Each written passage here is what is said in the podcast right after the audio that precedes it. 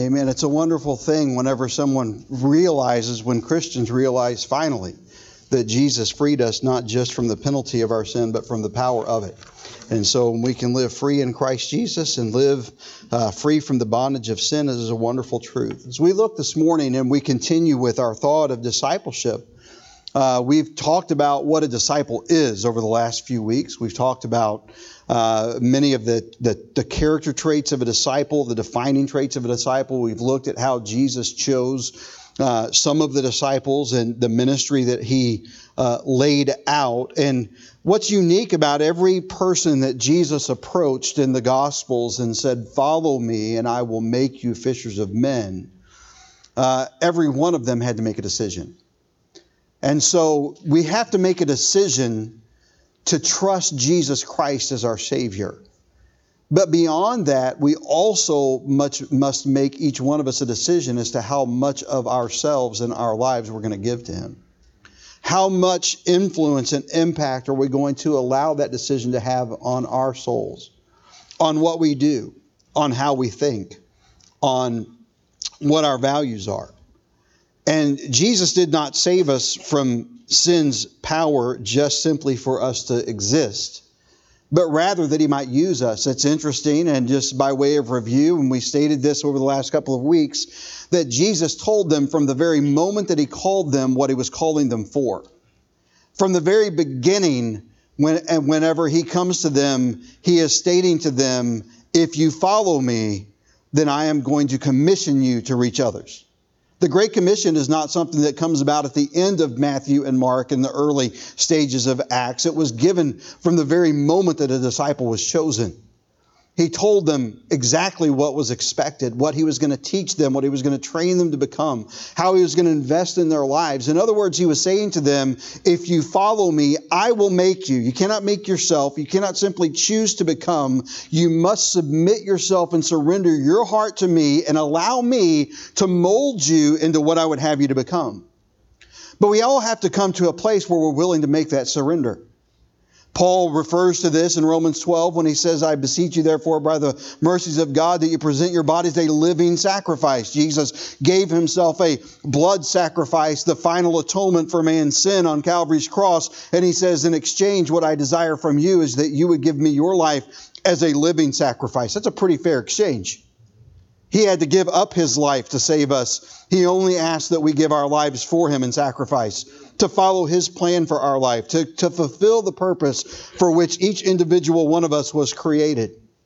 Now, as we look this morning in Isaiah in chapter number twenty-eight, what's taking place here is that uh, the people are, are, are being, he is predicting coming judgment, and that judgment is going to manifest itself in the form of a, an invasion from Assyria and a captivity of the people of Israel uh, by the Assyrians, and Ephraim in particular in the northern area. He also warns those in Jerusalem. He lays out here uh, this impending doom, and he lays out the mindset of the captivity. Captors and those uh, that are being capt- uh, taken captive as well. Uh, and it's what you see across every generation and every, we talk a lot about uh, the, the state of our culture today. We make a lot of comparisons to that. But the reality is, is that there is no new thing under the sun. The very same tactics that Satan employs today are the same ones that he's been employing for the last six thousand years. There's nothing new about what we're facing today. It looks a little different uh, because technology has changed. It looks a little different because the way that people think changes over time. But it's all the same thing. When you get right down to it, he is just simply going to take the truth of God and distort it, uh, counterfeit it, uh, and then he's going to seek to deceive the people of God into believing that if we just do, we basically go along with what is going on in the world, then everyone's going to be okay. He lays that out here. And he tells them, uh, when we were looking in verses nine down through about thirteen, uh, that as God lays out the warning, he said, "Listen, I'm speaking to you truth, line upon line, precept upon precept. I, I'm not holding anything back. I'm not leaving anything to the imagination. I'm not putting out any gray area here. This is what I am. This is who I am. This is what I require. And if you do not accept me, then this will be the consequence." And so he's made it clear. And so we look here, and then we come to uh, really this section in uh, beginning in verse uh, fourteen. Wherefore hear ye, or hear the word of the Lord, ye scornful men that rule this people which is in Jerusalem. So the rulers of the people are scornful men. That certainly is true today. That's uh, that has uh, been true for all generations before. Uh, when scornful men are in rule, there will be problems. And he said, because ye have made a covenant with death, and with hell are we at agreement, when the overflowing scourge shall pass through, it shall not come unto us, for we have made lies our refuge, and under falsehood have we hid ourselves. That's not hard to see. Watch the news for about five minutes this afternoon, and you will see that on full display.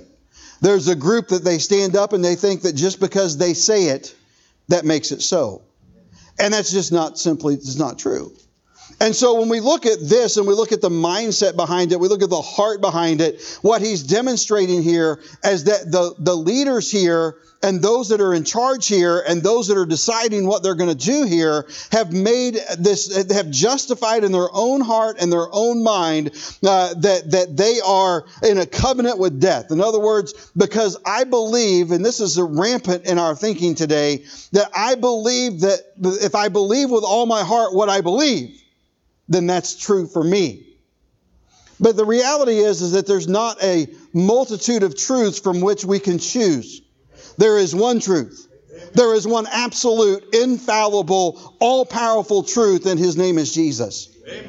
There's not anything that can change that. There's not anyone uh, that can be- that believes something else that will not, in the end, come to the understanding that he is the only way. He said it plainly, I am the way, the truth, and the life, and no man cometh unto me but by the Father. But Pastor, how can the whole world be wrong? If we just said everybody can't be wrong. May I remind you that in the gospel he told us that broad is the way and wide is the, wide is the way, broad is the gate that leads to destruction. Narrow is the way to truth, and few there be that find it. And what we have to understand is, listen, if I'm looking out and I read that and understand the scripture correctly, if the whole world is marching toward it, then I need to go the opposite direction. I mean, we look at it in our in our man's way of thinking. Not everyone can't be wrong. Let's just go with the flow of the crowd and we'll be safe. And the opposite is true. And we have to come to the realization as he lays out here this warning. And then he says for us here, listen, I have given you truth. Notice in verse sixteen, therefore thus saith the Lord. What's he talking about here? He's saying, because you have made a covenant with death, and because you're in agreement with hell, and because you think that when you pass through it, it's not going to happen to you, because you've made lies your refuge, you've, you believe your own lies, as in essence he's saying here, then I, God says, have made a, a, a truth that is can't be mistaken. Behold, I lay in Zion for a foundation stone, a tried stone, a precious cornerstone, a sure foundation, and he that believeth shall not make haste. So what we see here is just the fact that they're forced here to make a choice. And what we have to realize is that we too are forced to make a choice. Pastor, I'm not ready to choose. I'm not going to choose just yet. May I, may I suggest to you that you just made a choice. When truth is presented, a choice to wait, to deliberate, to uh, put off is not a non-choice. There's no such thing as a non-choice. I'm confronted with fact, with truth. I must make a choice. And that choice is either to accept it or to reject it. We somehow think that if my rejection is softened by I'm not ready yet, or uh, I'm not. I've got to. I've got to think about this a little more. Uh, then, uh, then that means that I haven't really made a decision yet. You may not have made a hardcore decision to reject, but the decision that you made is a decision of rejection. And we as God's people have to understand as we go through what we're beginning this year and, uh, and, and really a fundamental shift in the emphasis of our church in making disciples. going out and finding those who are lost, bringing them to the saving knowledge of the Lord Jesus Christ, seeing them baptized, making a commitment to give their life to Christ, to become a disciple of Jesus. And we have to understand that if we would first make disciples, we must first be disciples. So we have to choose. Every individual has to choose. Will I be a fan of Jesus, or will I be a follower of Jesus? Will I simply sit in the grandstand and sing and wave and clap and uh, and shout hallelujah when it's appropriate, when things are going well for my team on the field, or am I ready to get on the field? Am I ready to join the battle? Am I ready to become what Jesus would have me to be? Am I ready to do what Jesus would have me do? Am I ready to rise above simply a position in which my sin has been forgiven and then begin to live free in Christ Jesus to serve Him? Every life, may I suggest this morning, serves something. We are not exempt from the service of something. I would go so far to say this morning that every person in this room is a disciple of something. We have chosen to follow and to learn of and to serve something.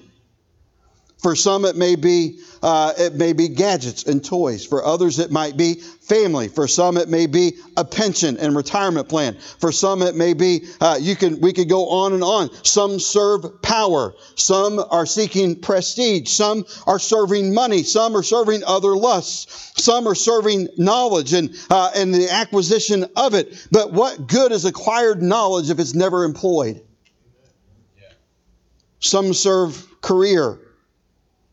The reality is, is that what we choose to serve will is the focal point of our life. And I can stand up this morning and say, I have chosen to be a disciple of Jesus, but does the, my life bear that out? Is it obvious when I look at my own heart and my own life, the activities that I fill my week with, with the thoughts that permeate my mind, with the decisions and the values that I hold, if they, are they, are they saying amen to my claim to be a disciple, or are they rising up and offering a rebuttal?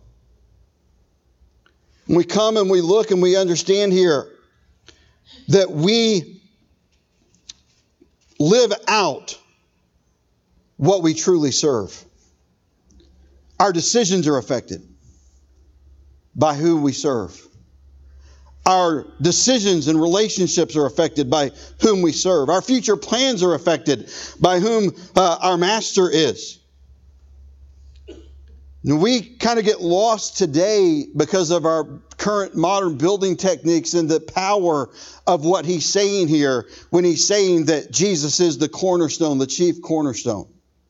It used to be you could go through, and if you go to historical areas of the country, uh, you'll find many times that on the corner of the building will be a stone that has a date imprinted on it, because that's the date that the foundation was laid, and that stone is the cornerstone. We don't do that anymore. Most buildings are constructed with uh, monolithic pours of concrete, meaning that it used to be you'd pour all, dig out and pour all the footers, and then you'd come back and pour the other concrete over top of it. Now it's all just one pour. It's just all dug and it's all set up so that it's one uh, continuous slab of concrete, uh, and that's the foundation. If it's off a little bit, then the whole structure is going to be off to the foundation, uh, but uh, but it, it, but it's all one. It didn't used to be that way. It used to be that you had to start with the corner. And the cornerstone of the foundation was of utmost importance, because if it wasn't true, if it wasn't level, if it wasn't square, uh, if there was any flaw in it, uh, then it, everything else in the structure would be flawed. Everything would be off. And the larger the structure, the more out of kilter it would become. And so when he's talking here and he's laying out that he has laid in Zion a foundation stone, a tried stone, a chief, a precious cornerstone, a sure foundation, he's saying that it's perfect. It's perfectly placed. It's perfectly, uh, it's perfectly suitable to bear the load and the weight of what's going to be placed upon it. It is perfect to be uh, lined with. It ha- and it, listen, when it was laid down, everything relied on it. It had to be straight. It had to be level. And I'm just saying this morning that you and I must come to a place when we purposely choose that Jesus Christ is the foundation of our life. That we are His follower, that he is our master. And listen, I'm glad this morning that he's my Savior, but my life has value and meaning and purpose and direction and has the potential to have, give me fulfillment because he is my master. I cannot follow the world and find any of that. I may find it temporarily. I may get lost in it from time to time. But the reality is, is that only Jesus will satisfy. The Bible tells us, and we don't have time this morning to look at every text, but uh, there are some here that you could jot down in your notes there. Psalm one eighteen, verses twenty-two and verse twenty-three. Matthew chapter twenty-one and verse forty-two. Mark chapter twelve and verse number ten. Luke chapter twenty and verse number seventeen. Psalm one eighteen is the prophecy that's given concerning Jesus. Matthew, Mark, and Luke, those texts are the fulfillment of that prophecy that is given in the New Testament as those Gospels relate the same story here. And they all say this. They say it a little bit slightly differently, but here is the uh, fundamental pattern of the wording in each of those four text in the Bible. The stone which the builders rejected is the, the same as become the head of the corner. The stone which the builders rejected. He just identified for us who the stone is. He's Jesus. Jesus was despised and rejected of men. Jesus was despised and rejected by his own brethren, his own hometown, those that lived in his own home. And for a while, he was rejected. So we know that Jesus is this cornerstone. Now I'm going to ask you, if you would, to, uh, as we move really into the, the body of the message, I want to take just a moment and turn to First Peter. As we look here at First Peter chapter number two. First Peter chapter two, we're going to look here uh, at the first ten verses because we see uh, much manifested here of what's given in Isaiah. And if we look in chapter number two, beginning in verse one, and what you're going to see here, if you listen closely as I read, uh, and, and as you read along, uh, is that the matter of a choice is abundantly clear. Wherefore, laying aside all malice and all guile and hypocrisies and envies and all evil speakings. I have to lay aside the old man, in essence. When I come to the place where I'm ready to lay aside who I was, realizing that I need Jesus to make me something new. In verse two, as newborn babes desire the sincere milk of the word. Why? That ye may grow thereby. If so be that ye have tasted that the Lord is gracious. And my friend, if you'll just take a little taste of Jesus, you'll find out how gracious he is. Amen. To whom coming as unto a living stone, disallowed indeed of men, but chosen of God and precious. Ye also as lively stones are built up a spiritual house and holy priesthood to offer up spiritual sacrifices acceptable to God by Jesus Christ. Wherefore also it is contained in the scripture. Behold, I lay in Sion a chief cornerstone, elect, precious, and he that believeth on him shall not be confounded. And unto you therefore, which believe he is precious. But unto them which be disobedient, the stone which the builders disallowed, the same is made the head of the corner, and the stone of stumbling and a rock of offense, even to them which stumble at the word, being disobedient, whereunto also they were appointed. You see, if we would reject him, if we would believe and embrace the thinking and the model and the mode of this world, then Jesus Christ becomes a stumbling block to us. But if we accept him for who he is, if we accept him and see him for whom God said that he is, then he brings us to our to a point of salvation. Verse number nine, but ye are a chosen generation, a royal priesthood and holy nation, a peculiar people, that ye should show forth the praises of him who hath called you out of darkness into his marvelous light, which in time past were not a people, but are now the people of God, which had not obtained mercy, but now have obtained mercy. And praise be to God that we have obtained mercy today. Amen. I want you to see three primary things about this. First of all, consider the purpose of the cornerstone. What is the purpose of this cornerstone? He is a sure foundation. He has made for us a foundation, a starting point, a starting point that is tried and true. a starting point. He began the foundation. If you're keeping notes this morning, you see that the purpose primarily of him being our cornerstone is that he has put in place the beginning of the foundation. When I trusted him as my Savior, he is the beginning point of everything else in my life. And that everything is built from there. Listen, my, my marriage is built on the cornerstone of Jesus Christ. My Christian life is built on the cornerstone that is Jesus Christ. My parenting has been built on uh, on the foundation stone of Jesus Christ. My grandparenting, my pastoring, uh, my uh, my making of friends, uh, my serving of God, everything must be founded upon Jesus Christ. He is the beginning of the foundation. He has broken sin's power, and a new life has begun in everyone's heart who will accept him as their Savior. We see, secondly, that it served as a guide for other stones. That's, that, that's, that foundation stone began and was the guide. And uh, in verse twelve of, of First Peter chapter two, he said this, having your conversation honest among the Gentiles, that whereas they speak against you evildoers, they may be your good works, uh, that they may be by your good works, which they shall behold, glorify God in the day of visitation. Come to the point where uh, serving as a guide for the other stones. He lays everything off. That, that building must be uh, square. It must be perfect.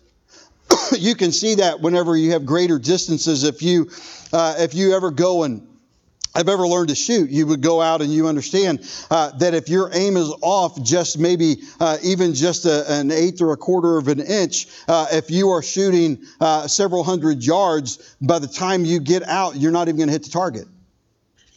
If you're on the firing line, I remember being in the military and being on the firing line and shooting at targets that were five and eight hundred yards off uh, without without a scope.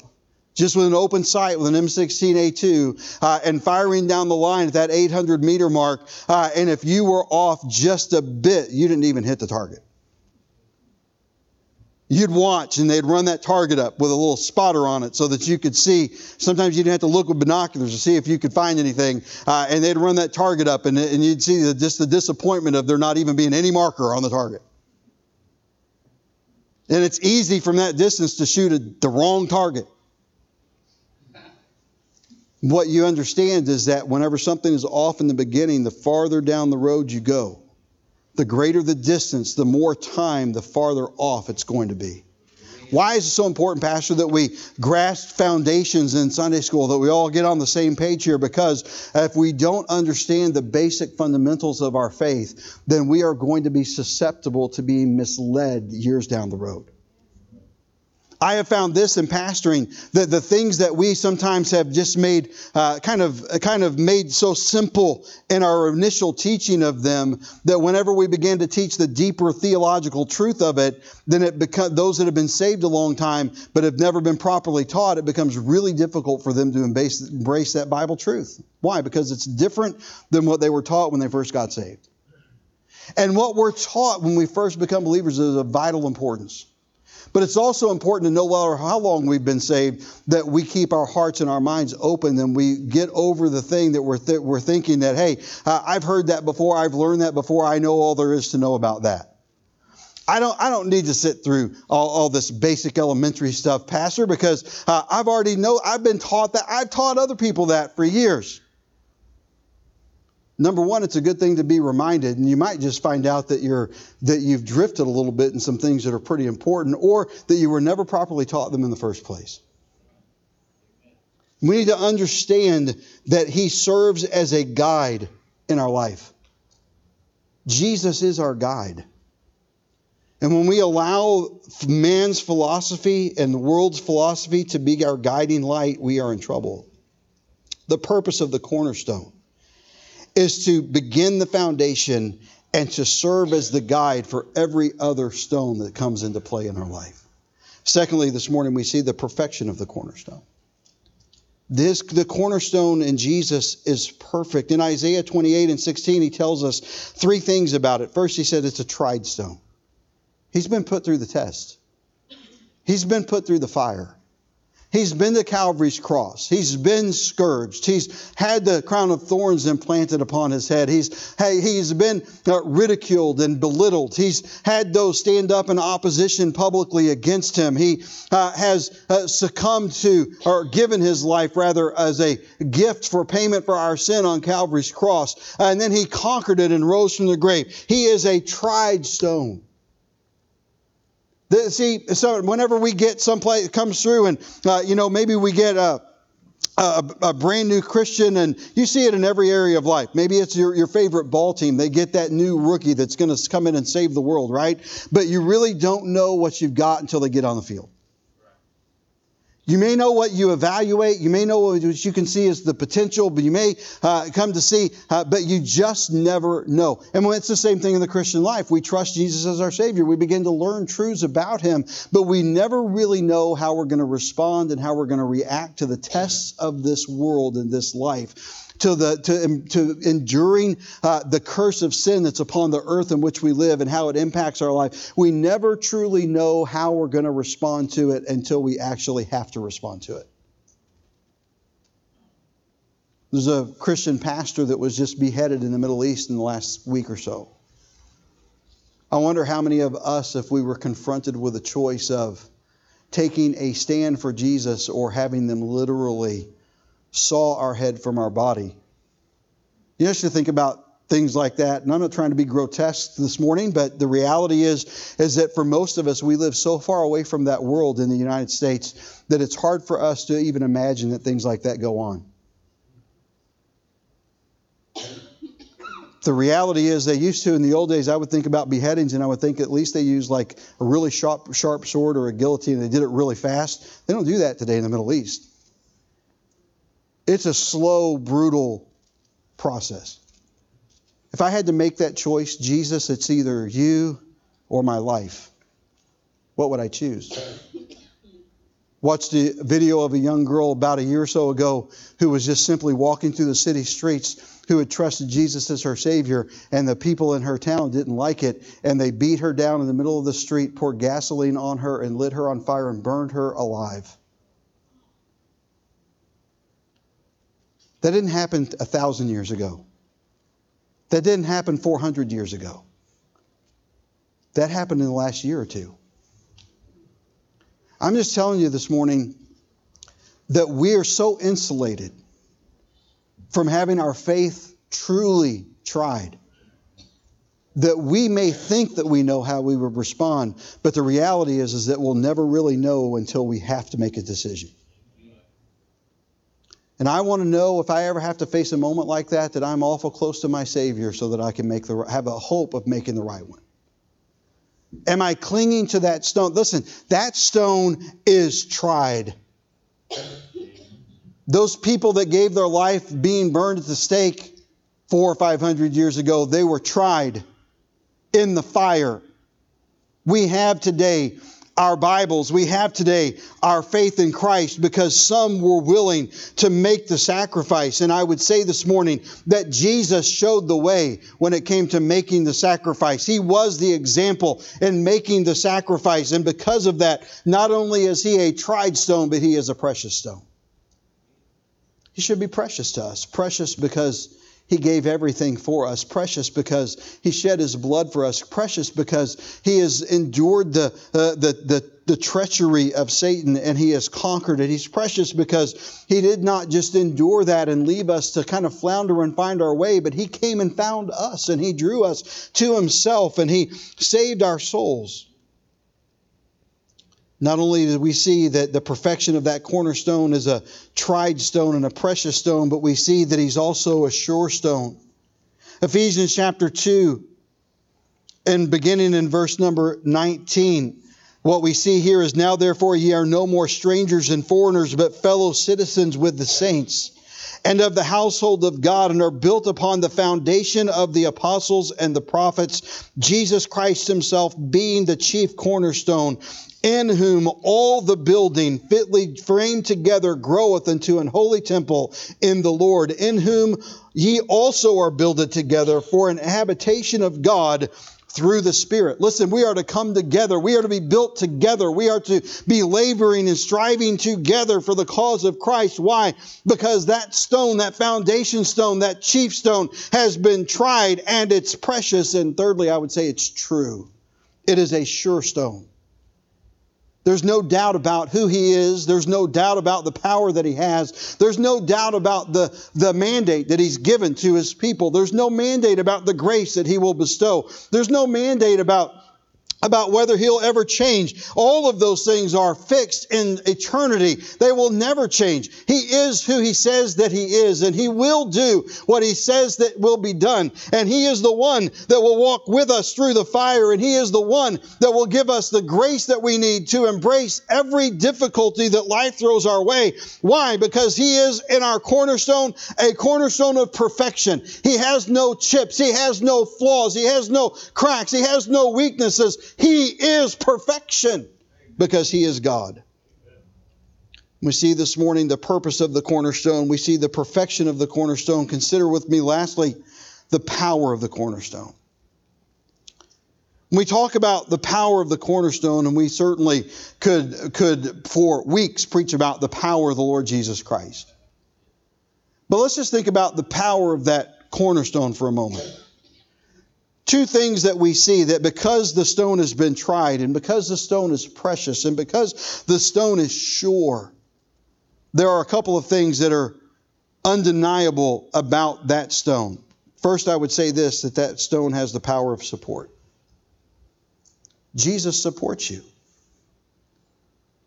He saved your soul. He's given us a mandate. He's called us to go out and reach others with the gospel. And it may be uh, that it, it's, as, it's as direct as uh, knocking on someone's door at times and confronting them with the gospel, or as indirect as just casual comment to someone that you interact with at uh, at a pl- at a place of business, maybe a waiter or waitress at your table, or uh, or.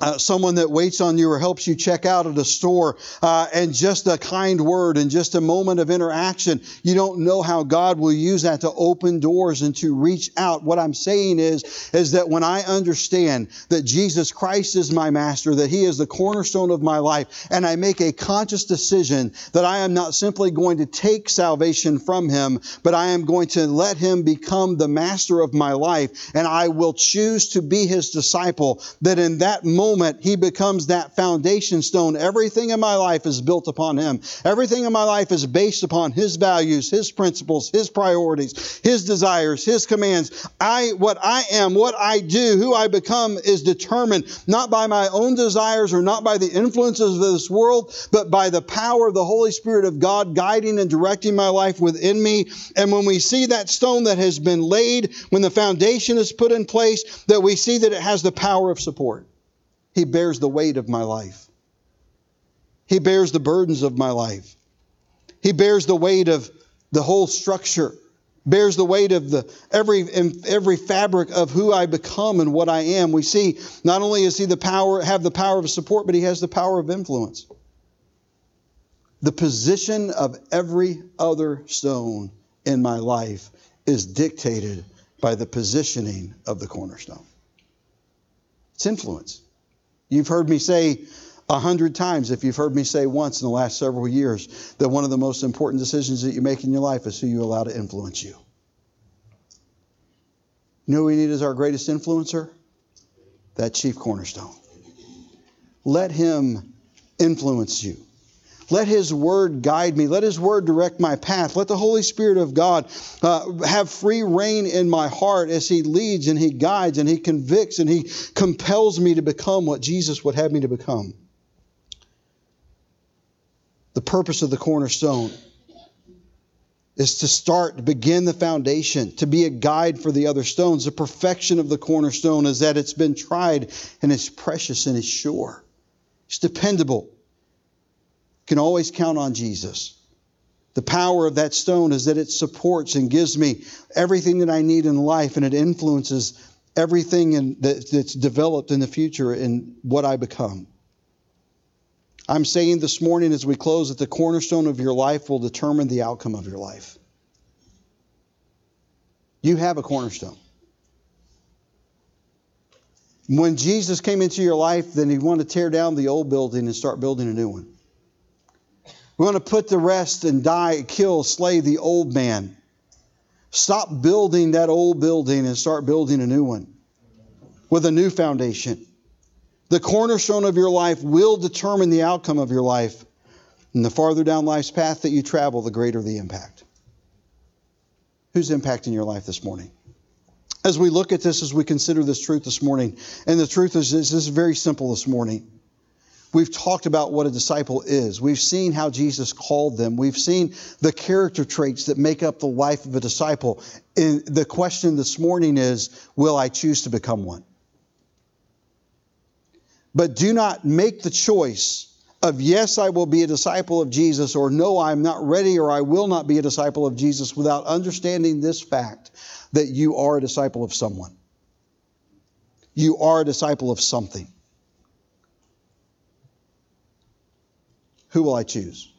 Pastor, how do I how do I know what I, who I'm a disciple of? Just look at your life. Consider, evaluate your values. Do they line up with His? Evaluate your priorities. Do they line up with His?